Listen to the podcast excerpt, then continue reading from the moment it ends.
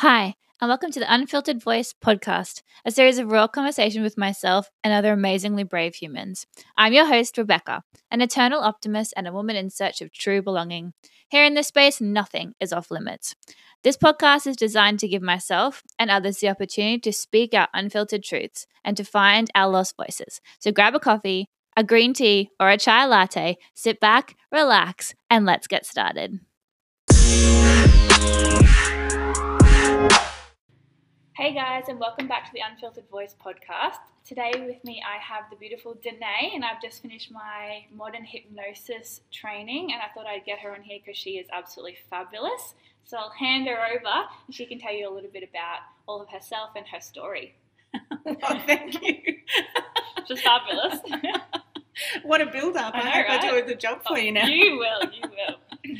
Wow, well this is an amazing opportunity, and I've just sat here listening to Rebecca's philosophy about these podcasts, and I love it, and her philosophy of getting back to community and seeing what's happening at the groundswell of the community, at the local level, and see what people's stories are. And she tells me that she was interested in my story, so very much so. So I'm Danae. I'm a trainer in modern hypnotherapy. I'm a specialised kinesiologist. I'm a practitioner of NLP, EFT, timeline. I'm a Reiki master. I'm a medium on training wheels. I love that. That's what I like to call it.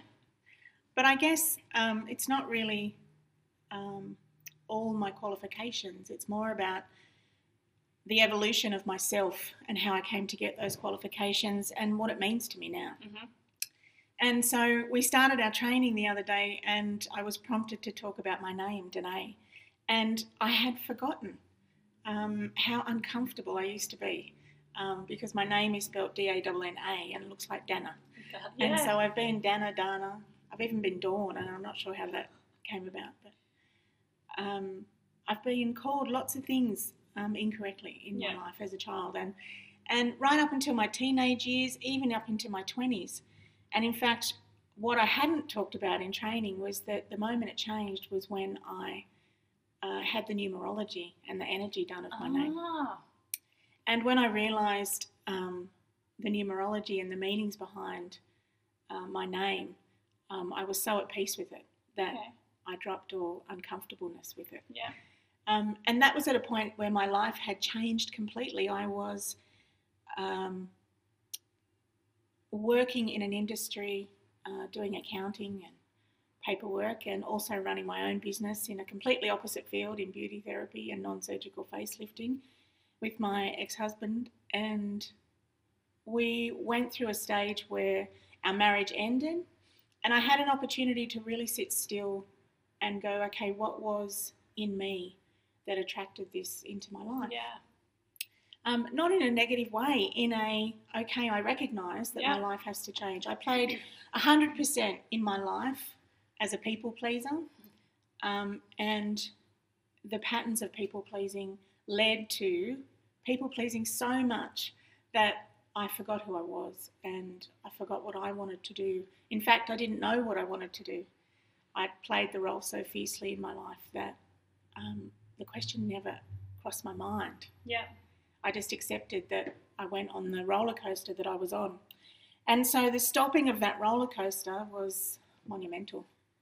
And it gave me an opportunity to really sit still and say, who am I? How did I get to this point? And in the doing of that, I had beautiful sessions with a psychotherapist who was also an energy healer, and had my introduction to body work and energy work, and I felt fantastic. She, of course, used hypnosis. Later down the track, I was a smoker, and I had taken control back of my life, and I wanted to quit smoking, had no idea how I would do that, and went to a hypnotherapist who was a Reiki master, so discovered Reiki, gave up smoking with hypnotherapy, and so the path of my life took on a complete new direction. And in amongst that, I found myself, and I found who I was, and I found what I stood for myself. I started creating some of my own beliefs, and in the process of that, found much peace and gratitude for the path of my life before that. And when you can find gratitude in that path, yeah, you know, that's when you can really move forward. Mm-hmm. When you stop being in effect of that path, yeah, you can really move forward. And I was so blessed to have all of those experiences and to have had the patterns of peacemaking in my life, because it really allowed me to come into my soul journey and really conquer some of the things that I needed to conquer. Yeah. I needed to play life at 100% for everybody else to realise that I didn't want to do that. Sometimes we go around the world to come back to where we need to be. Yeah, and I think that's very much a mindset of a lot of different people, especially my age at the moment. I'm 30 and I know that I've already been in that place of, who the hell am I? Like, I feel like I'm showing up for everyone else in the world, but I'm not showing up for me. And I actually got to a point where I was like, do I even like the things that I like? Do I even enjoy the things that am I on the path that I actually enjoy? And I'm actually, you know, feeling fulfilled from. And so I then started kind of going, like, really analysing myself and going, okay, let's try these different things and see if they connect with me, or whether it's me taking on what I think I should do. Should's like a major word for me, because I'm like, oh, I should do this for them, but is it really what I want to do? Yeah, well, you know, should be taken out of our dictionary. It should be, yes. Because should is loaded with guilt, you know, and it's somebody else's voice in your head. Yeah. When we say, I should do that, it's not necessarily our belief. Yeah. It's somebody else's belief that we've taken on and imprinted, and they've always done it that way. They've had an expectation, or there's a societal expectation. And if we all just change should to could, imagine the choices in our life. Well, I could do that. Or I could do that. Yeah. Or I could do this. And if I want to do it, then be 100% congruent with it. Because when we're 100% okay with something, we're aligned with it. Yeah. You know, and when you're aligned with something, you move forward. If there's any disparity in your decision, all those times you say yes when you actually mean no, if we gave ourselves the could rather than the should, yeah, and if we decide to do it and we're not congruent, then we wear the consequences of that. We do. And if we decide to do something because we're 100%, then, you know, alignment is magnificent. Definitely. And the world steps up to meet you. That's the thing. Yeah. And I very much find, like, if I do something that I think I should do, I will very much ask other people's opinions of things a lot, and I'll try and get justification. Whereas if it's something I know that I'm meant to do, I just do it. Like, I act straight away and I move into that. Whereas if it's like, oh, maybe I could, you know, should I do, what do you think about this? And I'll get so many different people's opinions, and then they'll end up just doing exactly what it was that I originally intended doing. But I will go around the world to get there usually, and that's what I've been working on. Yeah, and just check. But at the end of the day, I kind of already knew exactly what I wanted to do anyway. So it's an interesting one, isn't it? Yeah, and, you know, our intuition, our gut feeling, you know, it's a muscle. Yeah. And you grow it, and you exercise it, and you get to know that feeling.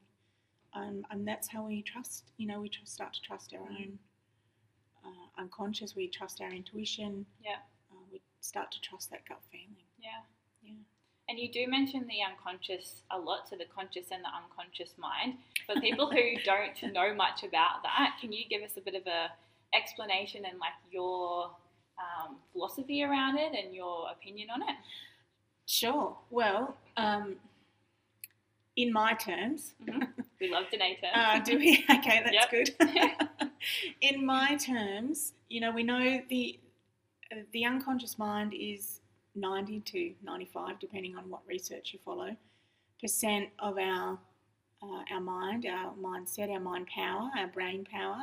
And the conscious mind is, you know, the leftover section, the 3 to 5 to 10%, depending on research. And the conscious mind is the area of our mind responsible for the analytical, for the logical. And the unconscious is responsible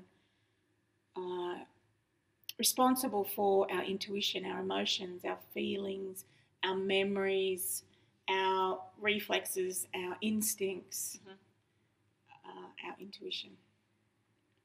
and the automation in our life. And, you know, it's that classic example of learning to drive a car. Mm-hmm. And I know you heard me talk about it a lot in training. Yeah.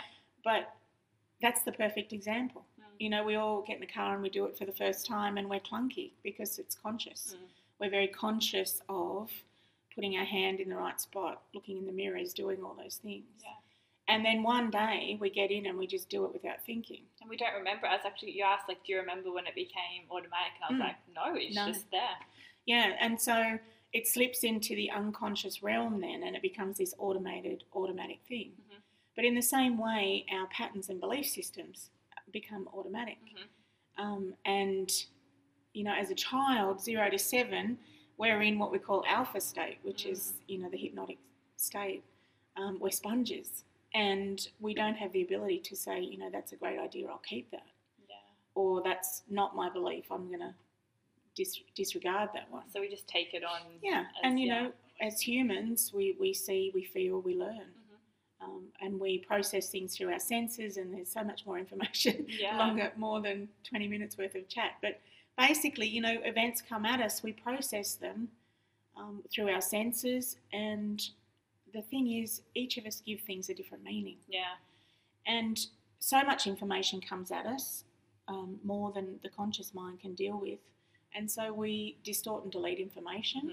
Mm-hmm. So, you know, on one level, there is no truth because there's only truth to that person. Yeah. And there's only the truth that they've distorted and deleted in that moment. Yeah. So, and then add to that emotion and then add to that meaning. And I know you were interested in this. Oh, this fascinates me. Like, I just... Yeah, and, it, you know, the best example is from a colleague of mine, Carly Spooner, from We Institute, and nothing has meaning until we give it one. Mm. And just imagine the impact if everybody knew that.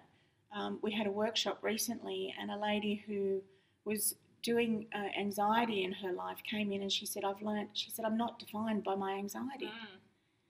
Because she had given it the meaning that it meant something about her. Yeah. And when you disconnect meaning from yourself, you have this whole opportunity. It's just a plethora of opportunity, really. Yeah. And we were talking earlier about the example of the small child and a wooden spoon. And if you're the child with the wooden and sees a wooden spoon and you've had a little tap on the back of the leg, it means something to that child. Yeah. And the same wooden spoon, as Carly says, to a chef, means something completely different. Yeah. So nothing has meaning until we give something meaning. Mm-hmm. And so if you're doing sadness, or if you're doing, I don't know, any emotion that you can think of, and you've attached a meaning to that, or if there's an event and you've said, I'm something because of that event, when you understand how the mind works, you can start to understand that you can disconnect meaning from yourself. Mm-hmm. I think you say a key word, and I very much have to put this into my vocabulary, of doing anxiety or doing sadness. Like, that word of doing, I think, is really powerful, because you're not saying, I have anxiety or I am sad. You're saying that I'm doing it. Yeah, because nothing has meaning. Yeah. Yeah. Which I just think is, I've never heard it put like that before, and I think that's a great way of not associating yourself with a particular emotion or feeling or state that's going to ultimately go at some point. You can't connect with it fully because it will leave. So yeah, but it's powerful. And you know, I was blessed to learn NLP, where a lot of those notions come from, and the more you know, the more you know. And you start to piece together, and my journey is a reflection of where I was up to and what I needed. And you know, I started with a really strong need in my personal life. You know, my world crumbled, and thank goodness it did. Yeah. But at the time, I did not have that ability or insight. Yeah. And so thank goodness it crumbled. And thank goodness I had the insight to sit still and go, what's the bigger picture here? And I'm very blessed because I've got the ability to do the big picture thinking. Yeah. I like doing that. And, you know, like, my intuition developed. I had to either recognise or not recognise it. It's not something for years that I didn't really share with other people. Yeah. But now, understanding it more, I can't wait to share it with people, because, you know, we are this multi-layered being. And, you know, when you known more and more about the unconscious mind, what it's capable of, 30,000 times more capable than the conscious mind. It's just phenomenal. And I know in the training, you just are not in the mindset to realise that you can put somebody into a state where you could pinch the back of their hand so much. And I know that I saw that in the story this morning. I shared it, and I showed my mum, and mum was like, "No way, that's not yeah. real." I was like, "It is. Like, I don't even flinch," and she's like gritting her teeth at me and everything like that. So it was hardcore, but I didn't feel it at all because I was just, I guess, so deep in my subconscious that I didn't feel it. No. Mm. And, the subconscious loves instruction. So imagine if you could harness that knowledge and then take yourself into that beautiful state of self-hypnosis and give yourself beautiful, suggestions and follow a path of questioning. And I know after 3 days you can hear my voice in your head, but the better we get at questions, the higher level answers we get from ourselves. Yeah. A low-level question gets... low-level, answers. Yeah, answers, I'm a bit... You're, in there. But, I definitely agree with that, and I very much, have kind of come to that realisation now that, the subconscious mind is so much more powerful than I probably even gave it credit for, and I didn't, I knew a little bit about hypnosis coming into this training, but for some reason I just knew it was something that I needed and wanted to do at this point in my life, and I'm so glad that I've done it, because... even on a very personal level, if I decided to do nothing with it other than for myself, I think it's such an incredible tool to have, because we've done self-hypnosis as well. And I feel so much better, so much more energized afterwards. Mm. And I think how you put it too is it's that sense of taking control on your life. It's taking control for you, not necessarily having someone else do it for you, which I know is the philosophy around hypnosis as well, isn't it? It's not about... No, it's a lot of people, there's that stage hypnosis idea of, the stopwatch going backwards and forwards, and that couldn't be further from the truth. And stage hypnosis is fantastic. It's for entertainment purposes. It's a numbers game. The person that's up on the stage wants to be there. They're highly suggestible. You pick your people that you want to go up. I've had to do a stage show in my training. That's, you're doing it to entertain people. You want it to work for you and for them and for the audience. But hypnotherapy is about, creating masterful, permanent change for somebody. And I love that phrase, change work, because people come wanting change, and it's phenomenal. When you understand how the unconscious works, it doesn't process negatives. That's the biggest takeaway. If your listeners could learn anything from this podcast, it's the classic, don't think about the yellow submarine. And you do think about it. And you think about it straight away. Yeah. So now take that and put it into your everyday thought processes and listen to yourself talk. Yeah. Or listen to yourself say, I don't want that anymore. I don't want that anymore. I don't want that anymore. I don't want to do that anymore. Yeah. And your unconscious is not processing any of the don'ts. And so it's taking on the instructions thinking, that's what you want. Mm. Whereas if you change your wording to, I do want. Focus on what you want. Yeah. If we could change our language, and I know that you guys will, because in the last 3 days, every time somebody said something, I'd go, or. Yeah. Tell me what you really do want. And I've even caught myself doing it just recently, because I'm so much more aware of it now. And, obviously I still do say it in the negative sometimes, but I'm quick to reframe it now and go, oh, no, I want it this way rather than I don't want it that way. Yeah. And, once it's automatic, it'll be an unconscious pattern. Yeah. It'll become an automation that you recall, just like driving a car. Yep. And so when you think of it that way, it's phenomenal. Yeah. Be in the doing of reframing your language. Yeah. And the more you do it, there's lots of other things we could talk about, but the more you do it, the more it's becoming an automatic thing. Yeah. And then you'll always do it. The more you take should out of your vocabulary. It's gone. And, and put could in there, the more you'll start to think that way. Yeah. Open up so many possibilities too. It's just endless, isn't it? Yeah. And I think it's very much...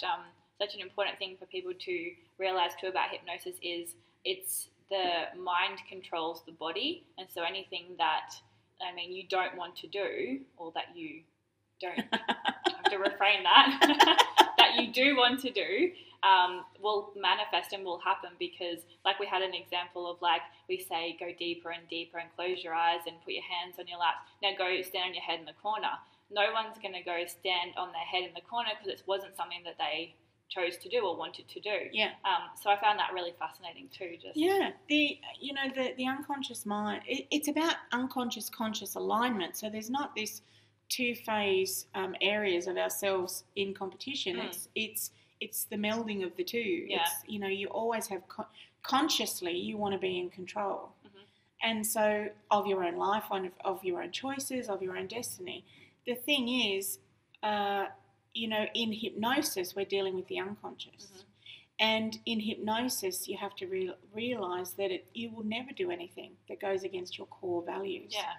And so, again, it's this stage show kind of misconception that everybody's going to cluck like a chicken in hypnosis. Yeah. Where, in fact, the people that cluck like a chicken are happy to cluck like a chicken. That's the bottom line. Yeah.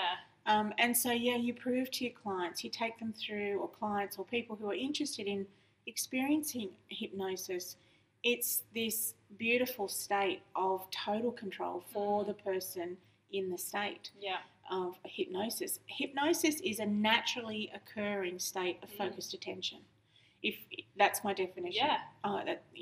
If you're working with hypnosis, hypnosis is the tool, and you are in a state of trance when we're doing hypnotherapy. Which naturally comes to, like, I throughout the sessions, even just listening to you talk for a large amount of time, staring at you, I was in trance because I was just in there as well. Yeah, and it's natural state. Isn't like driving a car and things you say is a highway. They call it highway hypnosis. Yeah. So people are in trance every day of their life, in and out, in and out, in and out. And your listeners can relate to all of these times. You've been driving along in the car and you think, oh my gosh, I'm here already. Yeah. Or I've missed that turn off. Mm-hmm. And everyone's experienced that, I would say. I would say too, everyone, that's a big call, but I would say everyone could. Everyone who drives. Yeah, could relate to that. And, you've had those times where you have been so engrossed in a movie that your imagination takes over and you're happy to discard the fact that, there's a transformer who's doing something in this movie. Yeah. We know it's not going to happen out in the real life, but we're happy to let our imaginations run, and the unconscious is where the imagination is housed, Yeah. So to work with the unconscious, it loves a good story. It loves to, hear breezes through the trees, and it loves to be told imaginative stories of, people in capes flying and all those kinds of things. Or you've had your children, if you've got children, they've been so engrossed in a movie and you're calling out to them and they're not taking any notice of you. That's trance, and that's a hypnotic state. Our iPads, our iPhones, our mobile phones, kids on phones, or gaming. Yeah. Gaming is the classic example of trance state. Yeah. At the same time, my stepson, top gamer, loves it, and I often think, oh my god, his coordination skills are phenomenal though. So at one hand, I kind of think, too much gaming, is it a good or bad thing? I don't know. I'm not an expert. But on the other, geez, they've got really good coordination because what are they learning? Because if they're in trance, they're in the learning state, different aren't they? Things at once, aren't they? Yeah, it is.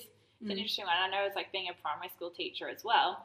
I put the kids on an iPad to do an activity, I will lose them. Like they will go because they're so in it. And that's kind of the world they live in a little bit too now, isn't it? It is more digitally influenced, which means they could possibly be in trance far longer and for more periods of time than we probably were growing up as well. Yeah. So, yeah.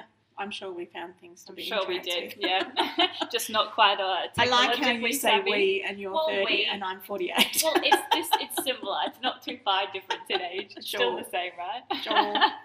So I guess to kind of wrap this session up a little bit too, if there was someone who was listening to this and they're very open to change and they're open to hypnosis, but they're a little bit hesitant still to go and take action and do it, what kind of tips would you give someone who really wants to do it but is kind of holding themselves back a little bit from it? Okay, sure. Well, wow, that's an on-the-spot question.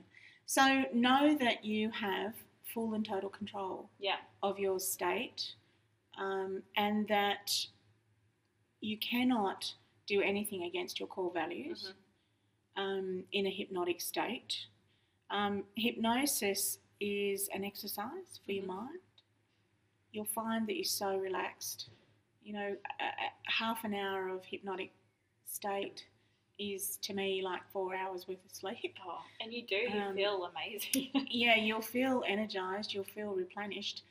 But in terms of being fearful of a session, the thing is that once you realize that you're in total control, in fact, the hypnotherapist has to have your permission to be able to have you go into trance. Yeah. And so you'll notice through scripts or through sessions with hypnotherapists, script or no script, they're constantly checking in with you saying, and if that's all right with you, nod your head. Or if you would like, you know, if this is okay with you, give me an indication. Yeah. So there's nothing that's going to be going on in terms of you losing control. That's the biggest thing, really. Yeah. People are fearful of what might happen or what the therapist might do to you. Yeah. And the other thing to understand from that point of view is that hypnosis is a do-with process. And you're never under hypnosis. Yeah. I know I drilled that into you. You did, yeah. You're never under hypnosis. You're always in hypnosis because it's a two-way street. It's therapist and client. Yeah. It has to be. And we're like there with you, aren't we? Like a lot of the times I'm sitting in trance with the person when I was, you know, doing the practice exercises, because you're watching them so carefully, their breathing, their facial expressions, their colouring, their movements. That's it. Yeah, it's much more than the language. The language is obviously important, how you say it, what you say, but it's also all those things. It's being so in the client zone that it's all about them. And so when you take all of that into account, and, you know, if you go in and see a hypnotherapist, their job is to make you feel at ease. You know, to give you all the information, to debunk it, to say, to demystify it, to debunk it, to say, you know, think about that lemon in your mouth, and when you think about that lemon, and your listeners might be doing that now, and you get that salivation, you get that tingly feeling. Body in your moves mouth. As well, Well, yours does. Yeah, I'm like, oh. You get that body moving, and, you know, there's a response. And so the client starts to understand this is all natural. Yeah. I do this every day of my life. And so the fear factor starts to reduce. Yeah. And then you can just close your eyes and you know that you're in control, because in a moment I'm going to ask you to test those eyes. Yeah. You and I both know you could open those eyes, but you don't want to and I don't want you to. Yeah. I want you to relax. Yeah. And what happens? You tell me. Well, you don't open them. Yeah. Like, you're very capable of possibly opening them, but you, one, don't want to, and two, almost feel like you cannot open them because I don't want to open them. Yeah. Yeah. And so, you know, like somebody who's fearful of hypnosis but wants change can be so at ease and be easy about trying it. Yeah. Yeah. Good. Well, that's a beautiful takeaway for everyone there. So if you are hoping to do hypnosis, definitely go along and find someone you... Another big important thing was finding and doing your research to align with someone who is best for you as well. Do you want to have a little quick chat about that? Like finding the, like... Sure. Well, it's like anything. You know, we read somebody's energy. You know, we walk into a room of people, we know who we want to stand with, and we know who we don't want to stand with. Yeah. So, you know, energetically... you'll be drawn to to some people rather than others. Yeah. But also, you know, check their training, check that they've done good work. Yeah. Check that they work in the way that you want them to work. Yeah. You know, that stands for anybody going to see any professional. Yeah. And know that hypnosis, you know, works with the medical fields, works with the psychologist, works with the psychotherapist. Yeah. you know, this is important change work in the mind. And from quit smoking, hypnotherapy, that's what it's known for quit smoking, you know, through to depression and anxiety, helping those things. You know, the state of relaxation can help lots of things and benefit lots of things. But personal transformation, emotional attachment, you know, all those things that hold us to those beliefs and the meanings. Yeah. So that's a beautiful way of putting it, and just definitely making sure you do your homework and find someone who, you know, fits with you as well. Absolutely. Yeah, definitely. Yeah. All right, thank you so much for coming along today and doing I'm excited. I kind of put her on the spot halfway the training. I was like, Danae, you have to do my podcast. It'll be fabulous. You're amazing. And she is. She's an absolute wealth of knowledge. And I have thoroughly enjoyed doing this training over the last 3 days. I've definitely personally taken away so much from this. And then in my business, we'll be able to do a lot more as well. So I will link all of her information below, and if you want to check out, oh, that was nice and loud, check out her website as well, and, you know, check her out. She's amazing. Thank you. What a privilege. Yeah, no, thank you so much. And, yeah, I'll let you guys get back to whatever it is you've been doing during the day, and check back in with you next week. Have an amazing week, guys. Catch you later.